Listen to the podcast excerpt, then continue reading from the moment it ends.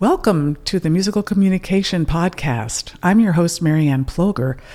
And during these podcasts, I'm looking forward to being able to explore all aspects of what it is to be musical, whether that is how we can be more musical as musicians, or how we can understand why we love music and why we think it's musical or why it isn't.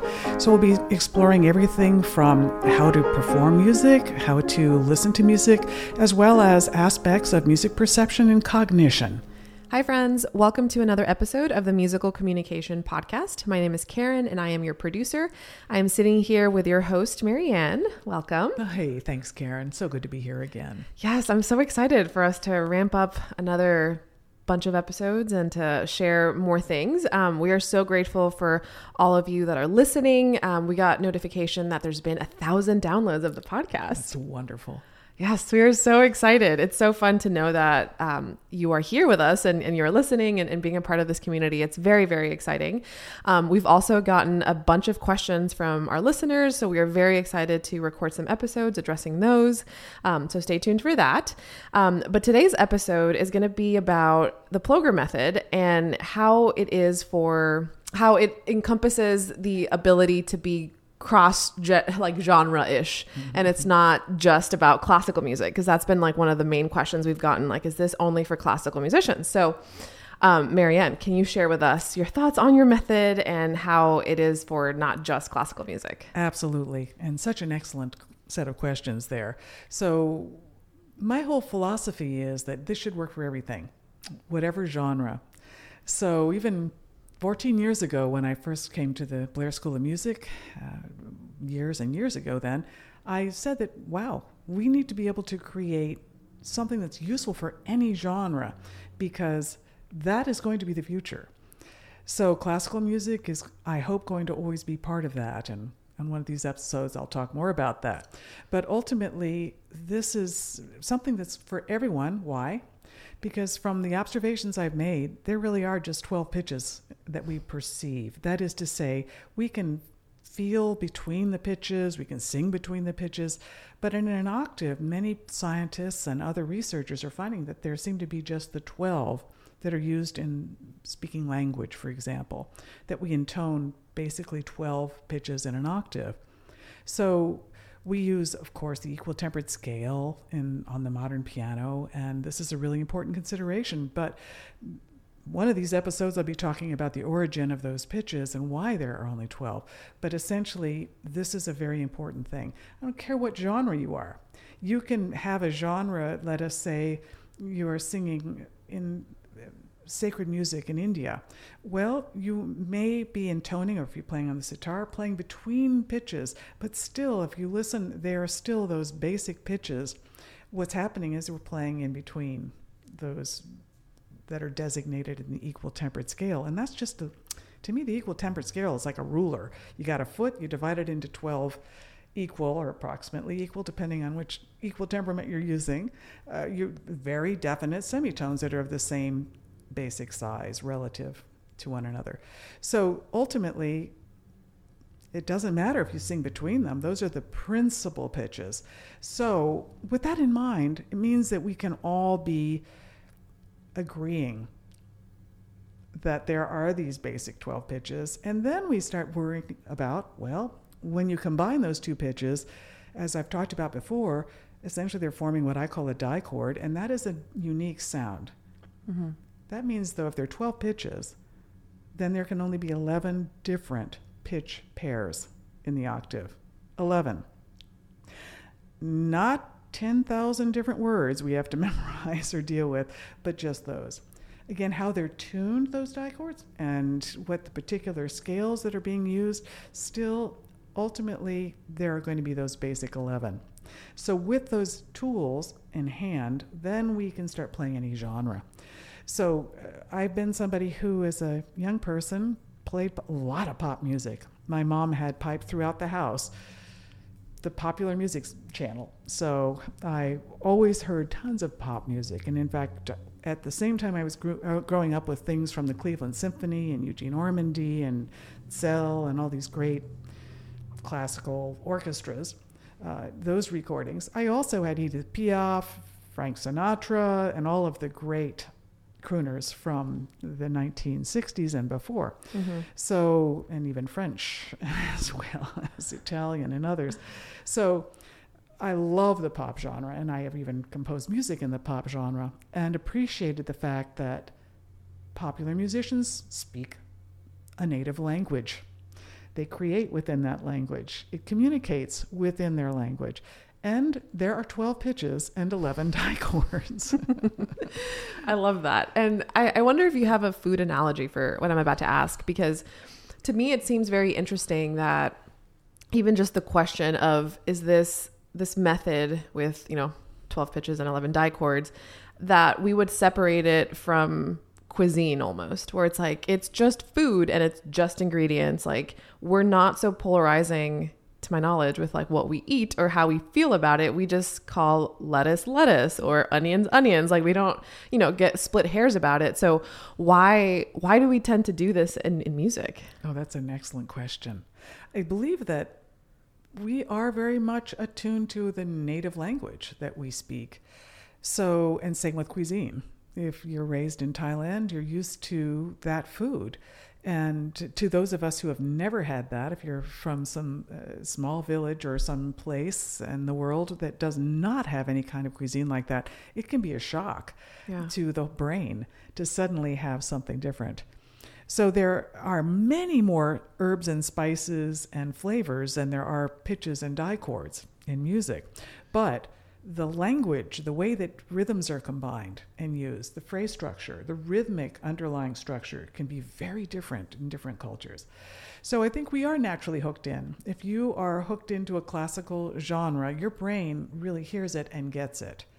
Um, now, one of the things I would like to say, though, is in my experience, just like great food is great food. I don't care what the cuisine is. If you're having an open mind and palate, yeah. it's great. Bad food is bad food. you're not going to convince me it isn't. So, if you have an open mind and you taste it and it's a little rancid, you're probably not going to eat it. If it's different or stimulating to different parts of the palate, it's delightful. So I think that uh, this is the way it is indeed with music. As we mentioned, we talked about before, cuisine is a really good way of thinking of it. Yeah. I do think, though, that music has a linguistic aspect. So it's not just food, it's a wonderful fusion of aspects of cuisine put together with linguistics, with language, and so that it's speaking language before language. So we tend to understand familiar forms, things that are in our culture, and things that are foreign. We have to we have to kind of get used to. Mm-hmm. As an example, we'll talk about this a bit later with rhythm, but when I ask my students to perform exercises in five, one, two, three, four, five, one, two, three, four, five, one, they often have lots of trouble with that because it's unusual. We're used to things in three and four if we're classical musicians, and we're used to them staying in three and going into four maybe, but staying in four after you're there. So, not going back and forth, and certainly none of this seven stuff and uh, these complex meters like that. We're not used to that. But in other cultures, that's normal. Mm. In a recent study, uh, it was shown, demonstrated that apparently Westerners have troubles being able to handle or understand complex rhythms indigenous to other cultures. But what was wonderful is those people from those indigenous cultures elsewhere had troubles understanding Western rhythms. Hmm.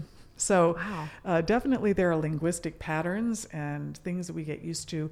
What I try to do in my own method is, is help us to be able to move effortlessly, to become not only strong, that is to know what we're doing and be aware, but also to be flexible so that we can move in and out of these genres in the same way Gershwin did as he was composing Porgy and Bess, trying to really listen to the polyrhythms of the native peoples uh, um, in the uh, off the coast of North Carolina.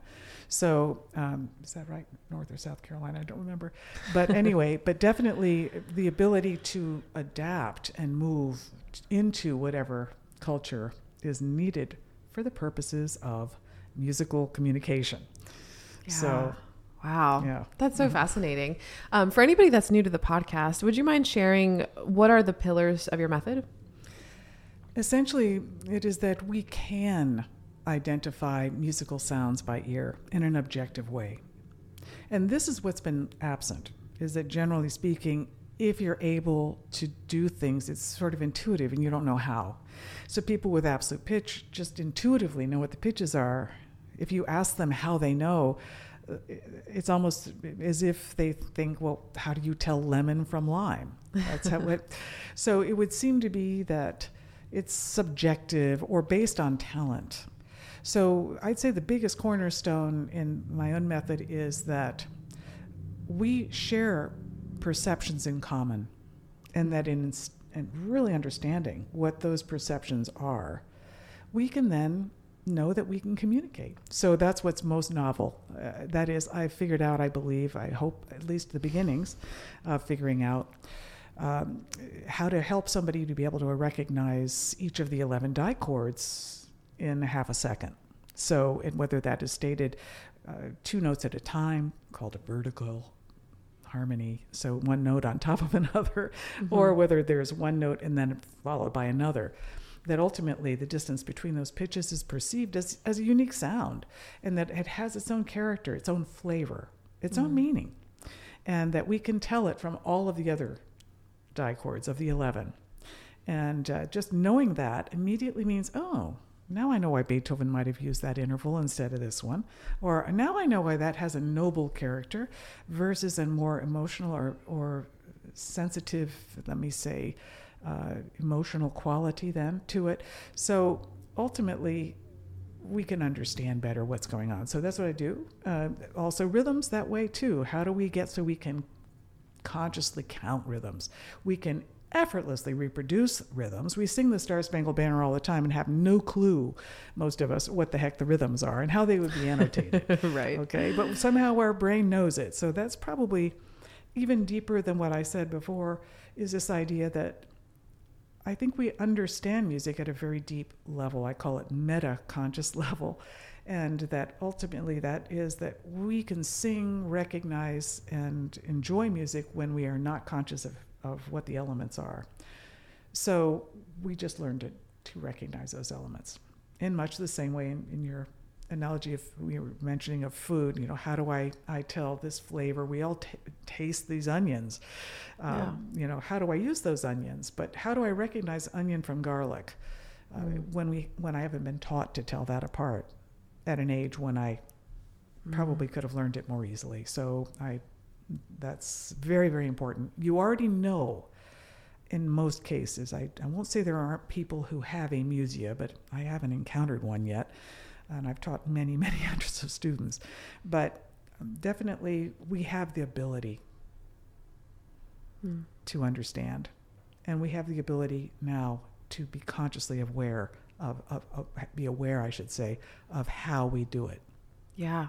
Mm-hmm. We talk a lot about, you know, how that ideally this is something that's done at a younger age but in your research and experience um, has age been a factor with any of your students it's an excellent question karen i tell my students quite often i certainly have over the past couple of weeks told my adult students many of whom are in their late 20s or 30s that adults learn faster than children because we already have the programming all you have to do is learn to aim what you pay attention to, mm. and you can understand my language. I think the stuff that we need is already there. We can sing the Star Spangled Banner. We can repeat a rhythm back. It's there. The challenge is, again, how do we identify those things? how, if I want to be a wine connoisseur, can I tell what the ingredients are in that wine? What type of wine, of course.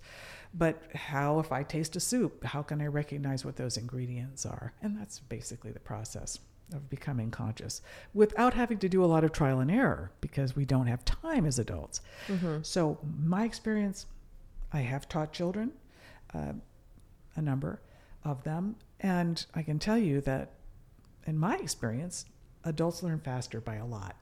Mm, okay. Yeah. Yeah. It's very encouraging because I think that that's definitely perhaps a common misconception of like, oh, I missed the boat. now I just won't ever hear again or whatever. Not not true at all. Not true at all. Mm-hmm. Okay. Mm-hmm. Um, and as we're looking at the method itself, um, is there a a group of people that do uh, statistically better? Um, like, are conductors more susceptible to understanding this more? Brass players, string players, like singers. Is there is there a group of people that have been more successful? Yes. And we were just talking about this together before the podcast. I think people who create music, especially jazzers and pop musicians, tend to have an easier time of it. That's mostly because of the fact that they know they have to have certain skills to be able to get by, and improvisation is a huge part. So it's sort of like saying, who's going to be a better actor? Somebody who has just learned to repeat the lines in a language they don't understand, or somebody who is fluent in speaking that language oh already. gosh. Yeah. So, so yeah, that's I think the difference. Yeah, that's so good. Okay, well, we'll save that bit for for another episode. But um, I, I feel like everybody probably wants to just get an update on your life, Marianne. Like, you're so tell us, like, you know, it's a new year. We're in February now. It's freezing in Nashville. Um, how have you been, and, and what are you up to? Well, thank you for asking. Yeah, I'm doing just wonderfully well. I'm enjoying doing a lot of my qigong and other meditation processes uh, on a daily basis that have that's always been an important part of my life, but now even more. So as I'm getting older, uh, making sure that the old body and brain is working Yeah. on all engines as much as possible, and it makes such a difference. It's fantastic. So I'm grateful for that. Um, mostly, I am looking forward to in the next months seeing about how things are, are going to be arranged in terms of my intensives that will be coming up in the summer. I want to be offering those again under my own auspices, as previously I've been offering them through Vanderbilt University, for which I was grateful. But now I'll, I'll get to play my own in my own little ball field. Yes. you know. Ploger Institute. So, yes, indeed. So I'm very much looking forward to that. Having two pianos, having having a lot of the things that would be difficult uh, at Blair.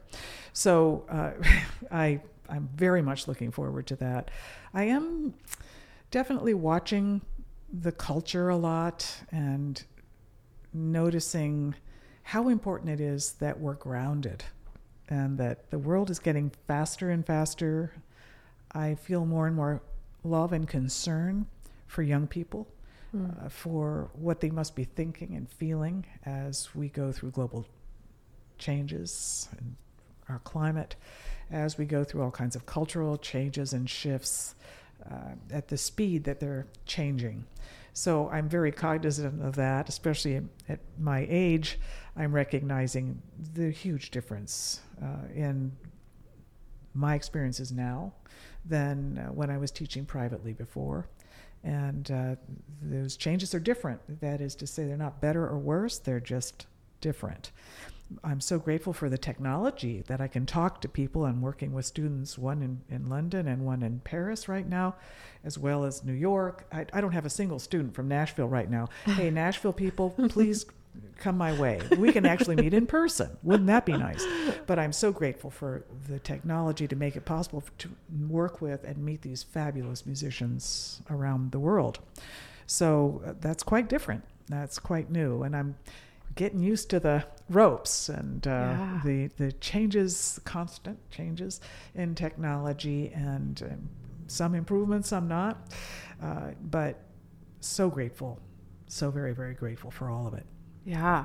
I'm very excited for all that's to come. And I just heard this morning when we were talking about the intensives coming back. So I know that's been like a really big question from all of y'all listening about when they're coming back. So we have some dates, some tentative dates. Um, May 23rd through the 26th, May 30th through June 2nd, and for an upper level uh, intensive, I forgot the word for a 2nd um, June 6th through the 9th. So these will all go live on the website um, at the beginning of March. So stay tuned for that. Um, and we will give you more details. But um, I think this is a good place to wrap up. How do you feel? That feels great. Thank you so much, Karen. Yeah, and thank y'all for listening. Um, if you think of it, please leave us a review on Apple Music. Um, it is one of the ways where people can find us. And thanks again for tuning in.